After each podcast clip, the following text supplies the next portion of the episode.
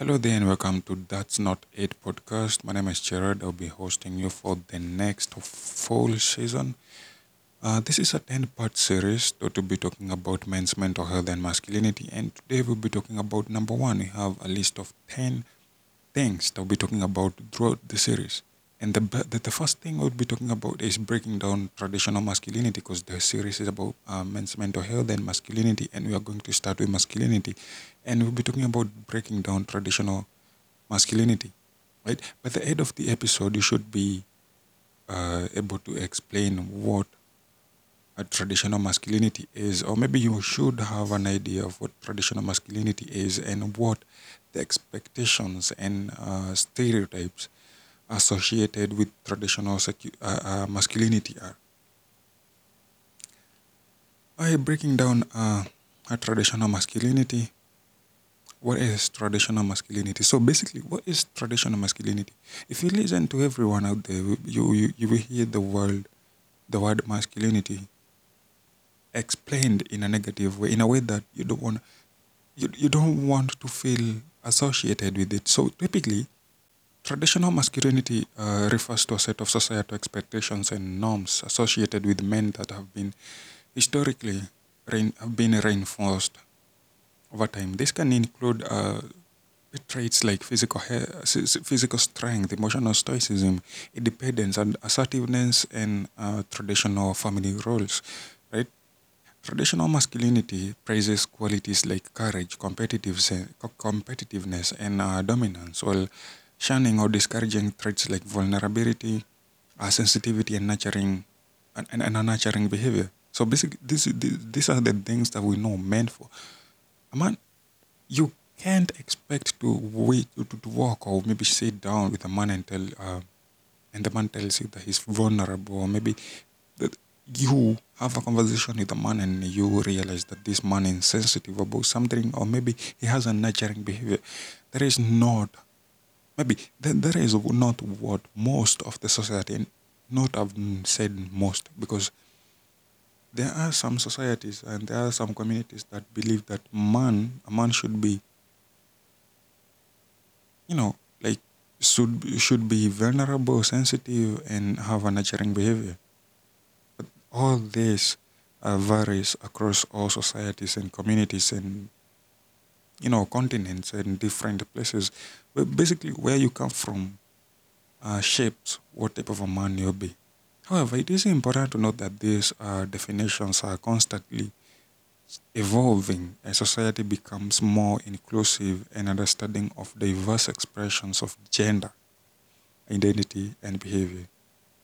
What does what, that? What that basically means is we are losing basically what uh, the traits our ancestors had, and all of that. Uh, who is to blame is the internet. Uh, uh, I mean, I, I don't have anybody else to blame about that. It's the internet and the westernization of basically every country on the planet, right? Right now, you you you you, you watch people people in the U.S. and you look at their morality and you you start wondering, like, why are we even trying to emulate this country? Why are we trying? Not in, not even the U.S. Well, basically, the, the, the major contributor of all of this is the U.S. There's nobody else to to to try and blame it on. It's the no, nobody else, right? So um, somebody asked me where where where did traditional masculinity come from? Well, basically, there is no straight up answer to this. There is no straight up answer to where traditional masculinity came from, because it's not something that we share across the whole planet. It's not something that all communities share. It's something that varies from one uh, community to another. Like for example, um, in uh, let's say like the northern the northern Europe, people like the Vikings, the traditional Vikings, those people believed that men should be out there fighting for their land, going out there and raid, all of that stuff. Men used to do that, right? And women used to stay at home, look at uh, after after after the house, look at look after the kids, stuff like that. Well, contrary to that, there are other communities that believed that a man should stay at home and the woman should be out there looking for everything. Or maybe the man should be uh, relaxed, probably relaxed the whole day, do, do, do whatever he wants the whole day, come back home in the evening or maybe late at night, drunk and every, uh, all of that. You understand what I mean, right? And the woman would stay at home, uh, look after the kids. If there was some other activities that had to be done, maybe farming or whatever, they had to go out there and do that, right? So that those are two different examples. The Vikings and this other community. I don't have an I don't have an, a, a perfect example, but you do get the you do get the point.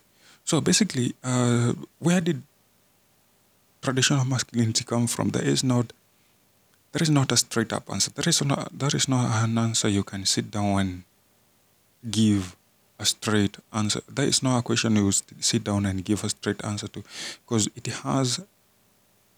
It basically it has roots in various cultural, historical, and societal societal factors. Right throughout history, men have often been assigned roles relating to providing for and protecting their families, and our communities, and in return, has contributed to the development of uh, traits associated with the traditional masculinities, traits like uh, strength and independence and, and assertiveness. They, you know, the, the, the, the things that our ancestors used to do, of which you can't do now anymore, or maybe they'll cancel you, I don't know. We are living in a totally different world, I would say, right? So religious beliefs and cultural, cultural norms and expectations around gender roles have also played a significant role in shaping traditional masculinity. Right? Some of some some some cultures may emphasize qualities like strength, stoicism, and uh, dominance as key aspects of masculinity, so others may prioritize prioritize uh, nurturing, emotional intelligence, and collaboration. You get the point. People in the first, in the, in, in the past used to be like hardcore men. If people, if our ancestors would wake up from their graves and look at what we are doing right now, with that type of stuff that men in the, uh, in the, in the, in the, in this era are doing, they would probably strangle themselves and die again, right?